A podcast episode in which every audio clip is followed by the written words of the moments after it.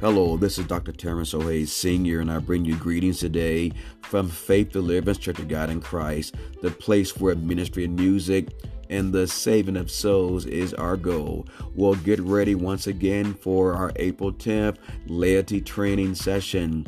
There's going to be some dynamic, powerful, and engagement sessions that's going to help make a difference in your life. Going to begin with organizational planning for ministry from Sister Alicia Bonner.